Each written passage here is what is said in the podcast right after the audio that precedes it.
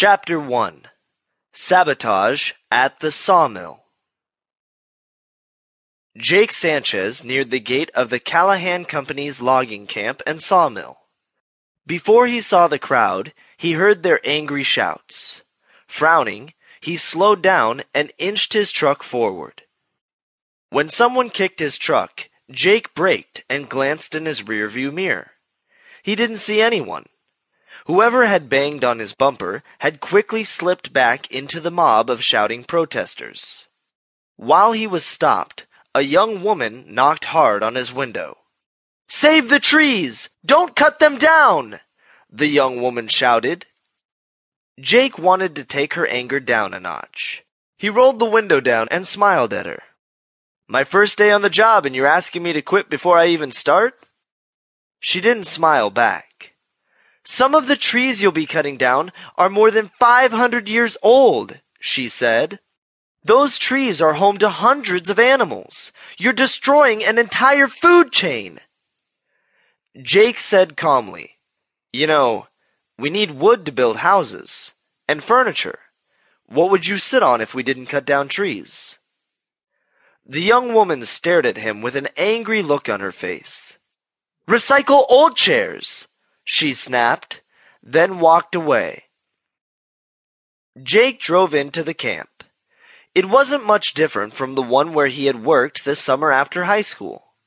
Of course, there weren't protesters blocking the gates three years ago, thought Jake.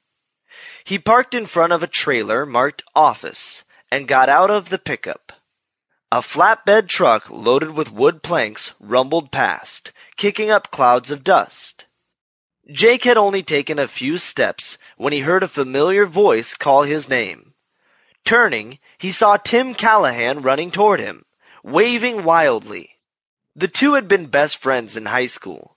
Jake had been the calm one who balanced out Tim's wild and crazy antics.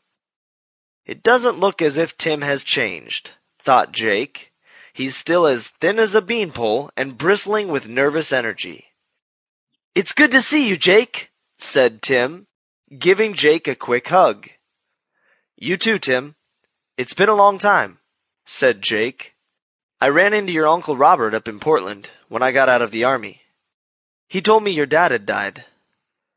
I'm so sorry to hear that. Robert said there would be a job waiting for me any time I wanted to work, so here I am. At the mention of his uncle, Tim frowned. Yeah, he told me you were coming up, he said. He stared hard at the door of the trailer. Jake followed Tim's eyes, but decided to ignore whatever that meant. Your dad was really a great guy. A pained expression clouded Tim's face. Thanks. It was hard losing him, said Tim. Clearing his throat, he went on. He left me his share of the company, but he made Uncle Robert the managing partner.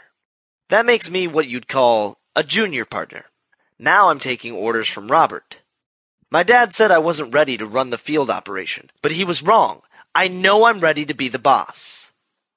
Maybe I should be asking you if I have a job then, said Jake, trying to lighten his friend's mood. If it were up to me, you'd still be looking for a job, joked Tim, his face relaxing. Knowing that Tim was teasing, Jake played along. Is that so? What about all those favors I did for you when we were in high school? Such as? asked Tim, grinning. How about all those tests I helped you pass? And the girls I introduced you to? Tim smiled. Okay, so I was afraid of girls in high school. I'm over that. Jake laughed.